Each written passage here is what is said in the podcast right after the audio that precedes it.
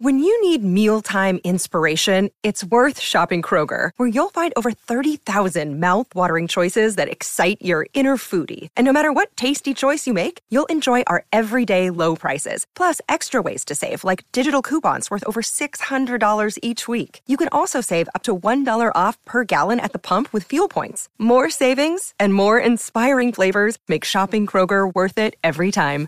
Kroger, fresh for everyone. Fuel restrictions apply. Another day is here, and you're ready for it. What to wear? Check. Breakfast, lunch, and dinner? Check. Planning for what's next and how to save for it? That's where Bank of America can help.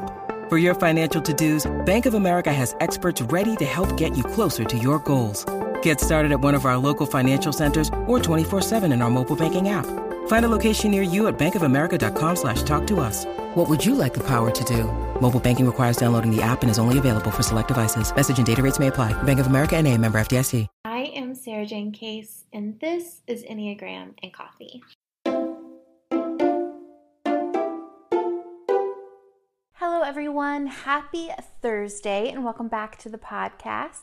Today we are doing a Q&A episode. If you've been a podcast fan for a while, then you know that this is kind of a day late, but that's okay. I'll get into that in a minute.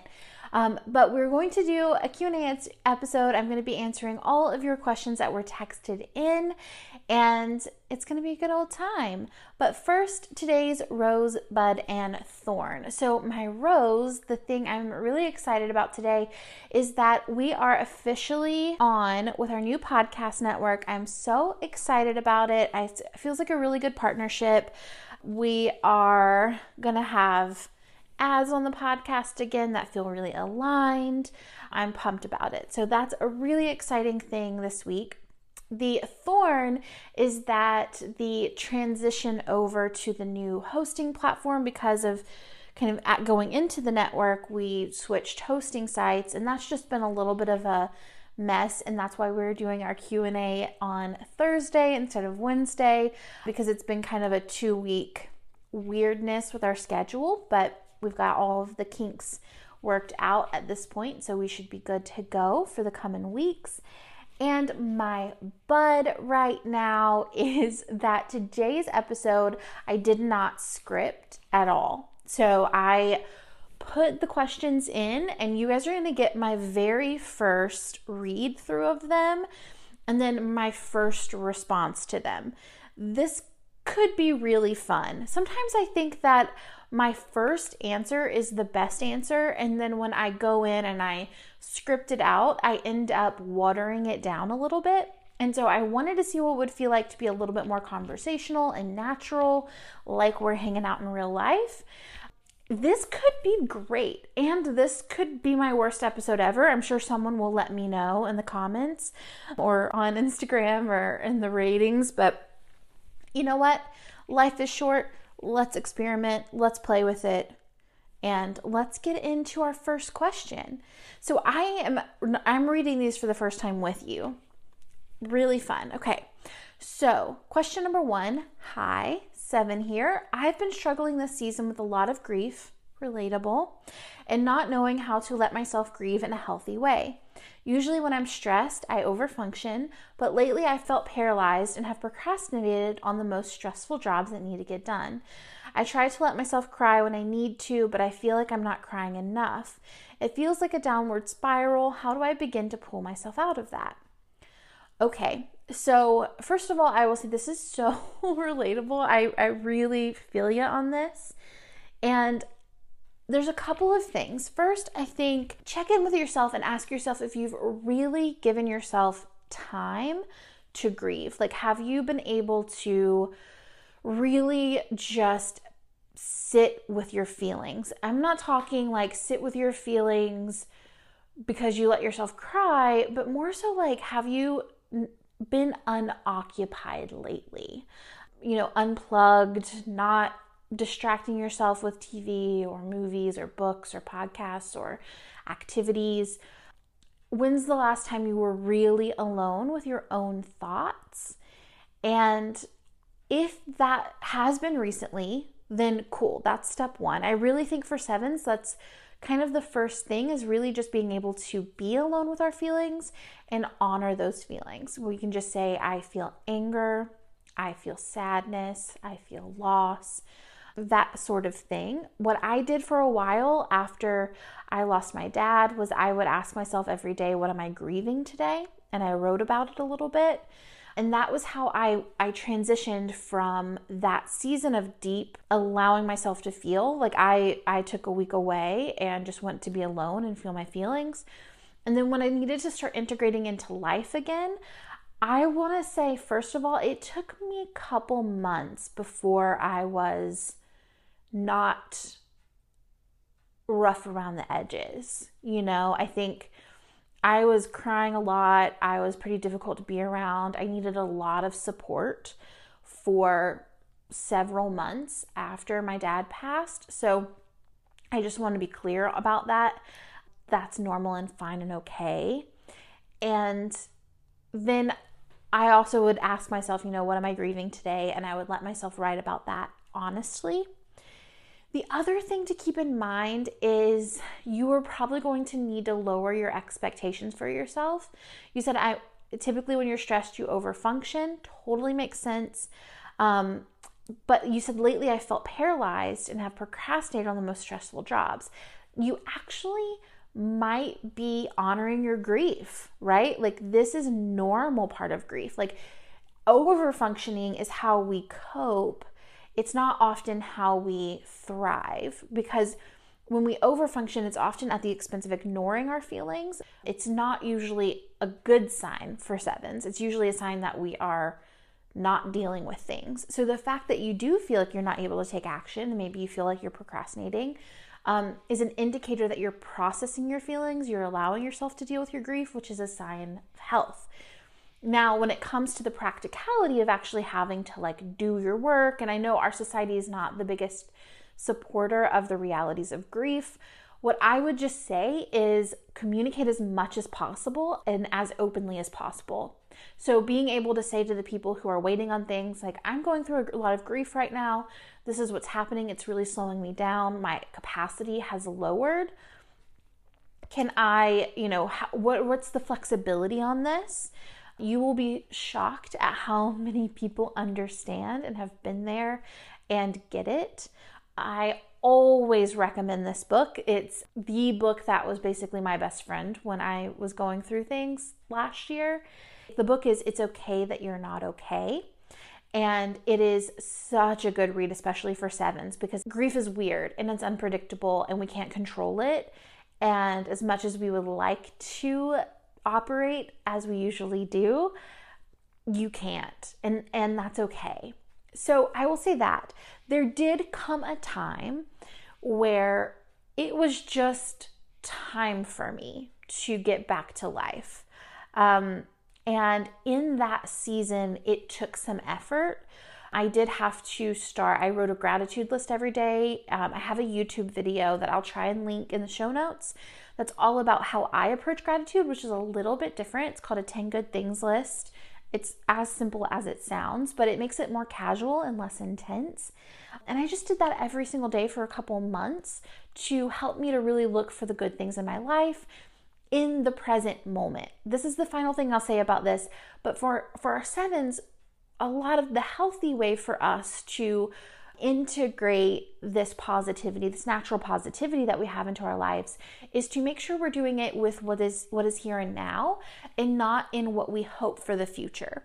So if we can we can be present in our lives with the good that is here, that can get us back into our kind of natural rhythm of feeling upbeat and positive and energetic while not ignoring the truth of how we're feeling. So I hope this was helpful. Really do recommend checking out the book it's okay that you're not okay. Great place to start.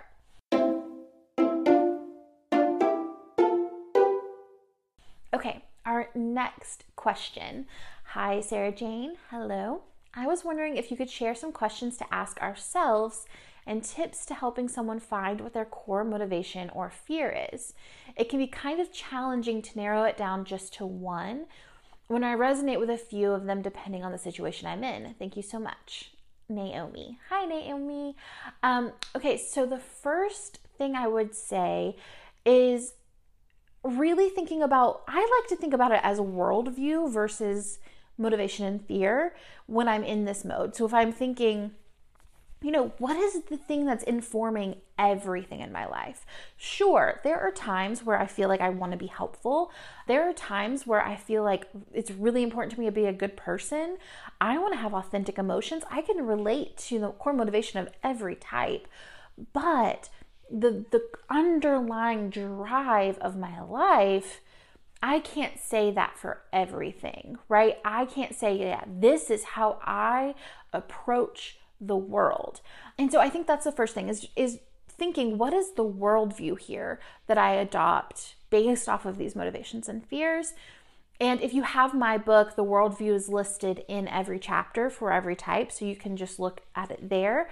But I would just say, like, what is the way that I approach the world based off of these motivations and fears, not circumstantial? Because if it's circumstantial, then it's probably not you, right? So if I say, you know, there are times where I don't want to be controlled, that I focus on not being controlled versus I don't want to be trapped in emotional pain. That the one of those is temporary, one of those is always, all the time, in every situation. So that's the first thing. The second thing is when it comes to narrowing it down, I really say like pit it against each other. So you can say, okay, would I rather be a good person or would I rather be free? Would I rather be seen as helpful or would I rather be seen as successful? And if you had to pick one, which would you choose? Because sometimes we can think about what we don't want as well. Like if I focus on the opposite, focus on the fear and say, okay, I what do I want the least? Which thing do I avoid at all cost? Do I avoid being incapable at all cost? Do I avoid being a failure at all cost. In every situation, all the time, I feel this way. So I know that's not um, some questions to ask necessarily, but it is. I just really recommend first replacing it with worldview and thinking about it. This is the thing that's painting every decision that you've ever made, not what it looks like when you're at work versus what it looks like when you're at home.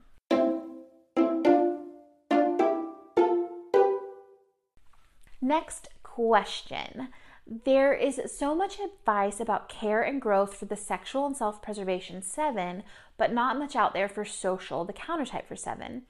I'm a mom of four young children, and between that and the church trauma, feeling the need to not be bad, denying myself, taking up my cross, oof, that is relatable. I suppress myself so much that I feel like I need to do those spontaneous and indulgent things and go against that part of me. What advice would you give someone of my background, as I am sure there are many other people wondering that as the countertypes and growing up in the Bible Belt? It stinks to see so many Enneagram memes saying the one thing I need to do is deny myself and my dreams and desires more and not indulge. I feel so much shame for wanting to do so much anyway. Thank you for all you do. So, you may know this, you may not know this, but I am also a social seven. Self preservation is my secondary, so I have a decent amount of self preservation in me depending on the season but I am technic I am a social seven. And I am a former Southern Baptist. So what I will say about that is I I see you, I relate to you, I get it. Here's how I approach it because with the memes on Instagram, there's so little that you can do in terms of showing the depth of Enneagram on Instagram. I've talked about this before. It's part of the reason why I'm moving away from creating Enneagram content on Instagram just because I don't think it's the right format.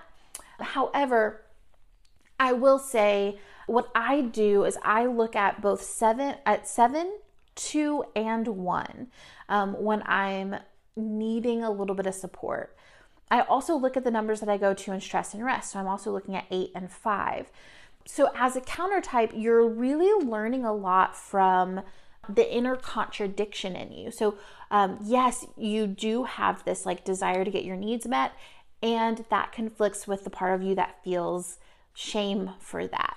And so, you're going to want to look at two and seven, and then one, I think, as well, because we have kind of like a high moral standard as social sevens that we tend to operate with and we tend to feel that shame. So I will say as a counter type, read the three and, re- and apply them as needed. And, and I, here's the thing when we are learning things about self care for any Enneagram type, it's really more about listening to who you are and what you need and paying attention to where you're at in the season of your life. We all change and we grow.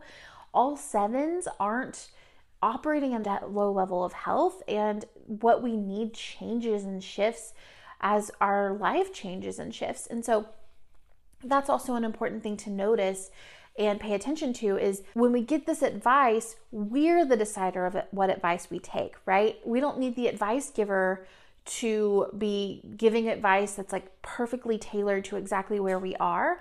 We have to be the ones to filter in which things are for me and which things are not for me because there really is so little that we can do in terms of creating content that perfectly covers every wide range of Enneagram 7s in the world. But when we trust ourselves and we trust what is right for us and what is not right for us, and it sounds like you already kind of know when to pay attention to what, you you can read all the numbers and be like, "Oh, I'm going to take that that nugget of goodness and carry it with me even if it's not for my type specifically."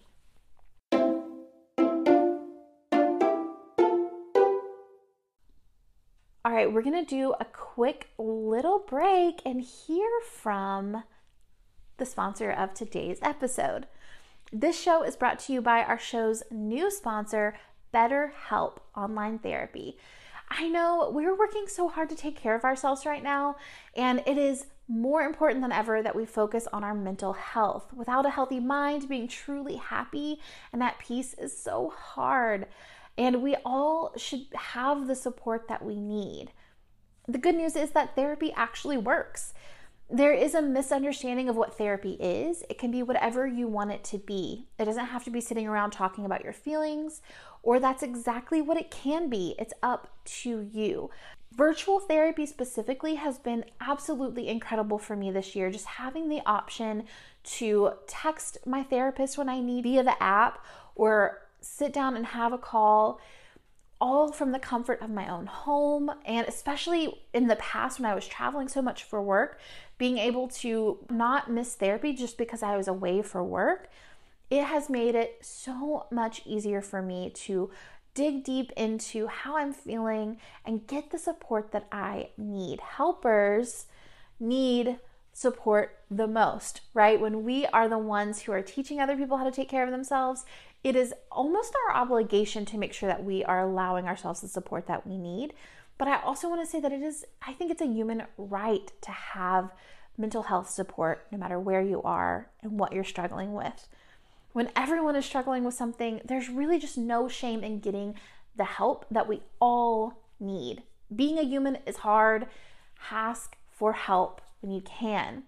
BetterHelp is customized online therapy that offers video, phone, and even live chat sessions with your therapist. So you don't have to see anyone on camera if you don't want to. It's much more affordable than in person therapy, and you can start communicating with your therapist in under 48 hours.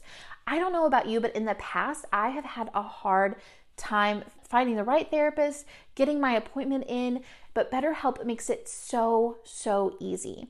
Join the millions of people who are seeing what therapy is really about.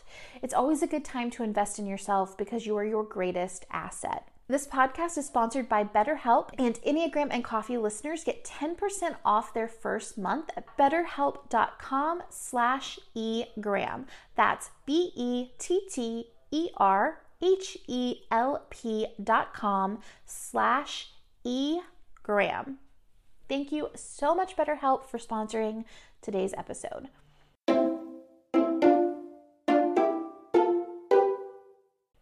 All right, our next question.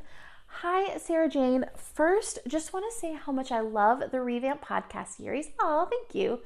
It is really shining through how aligned this is for you. And as much as I loved what you were offering before, I've noticed taking even more away from your episodes in the last couple of weeks of your new series. Thank you. That means so much to me. It does feel so much more aligned. I feel so much more connected even than before. Okay, so there's some backstory. I am a type 1, about to turn 30, and a therapist. Oh, therapy. Um, I have been doing my own healing and growth work over the last decade. Most recently, I have been working with a therapeutic model called internal family systems that has been hugely impactful for me personally and for my clients. In doing this work, I have met so many young parts of myself that I just want playfulness and fun, what I see is moving in the direction of my growth arrow towards seven, and minimize what I think as, as the four parts of myself.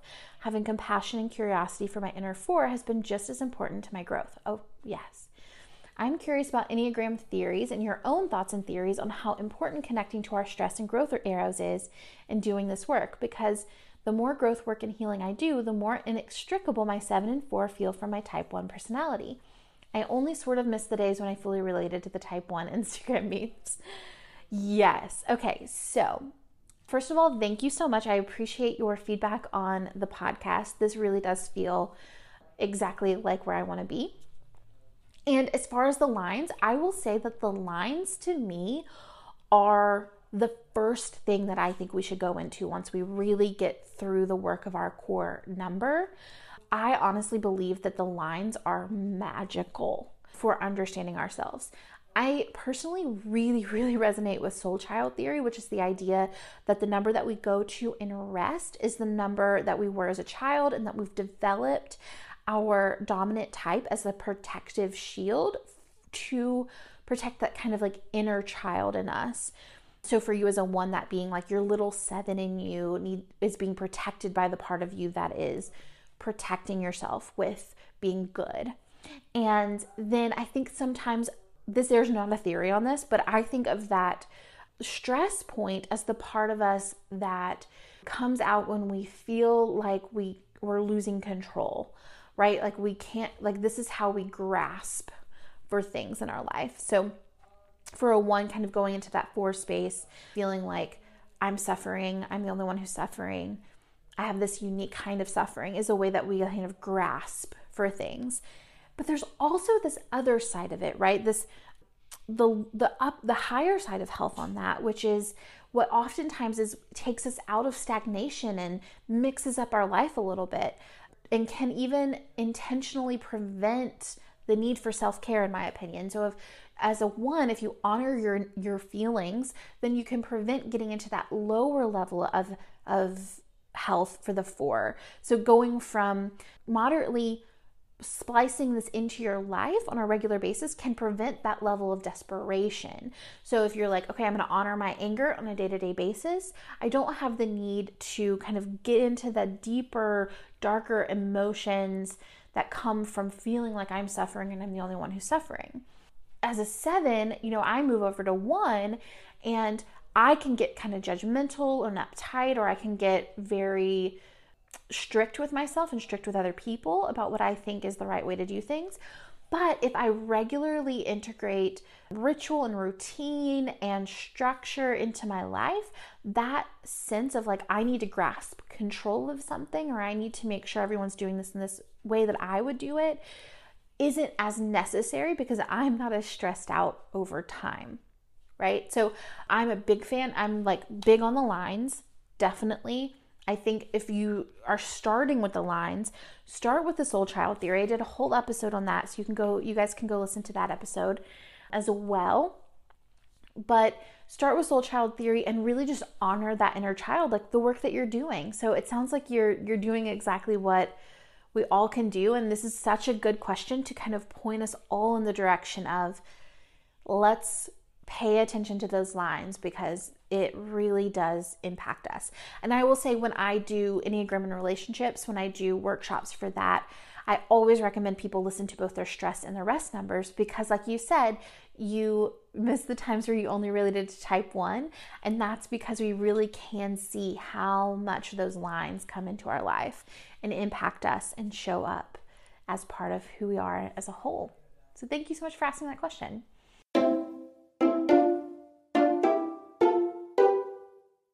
Okay, the next question Hi, I am taking a social psychology class and we are discussing the self concept, which emulates the Enneagram.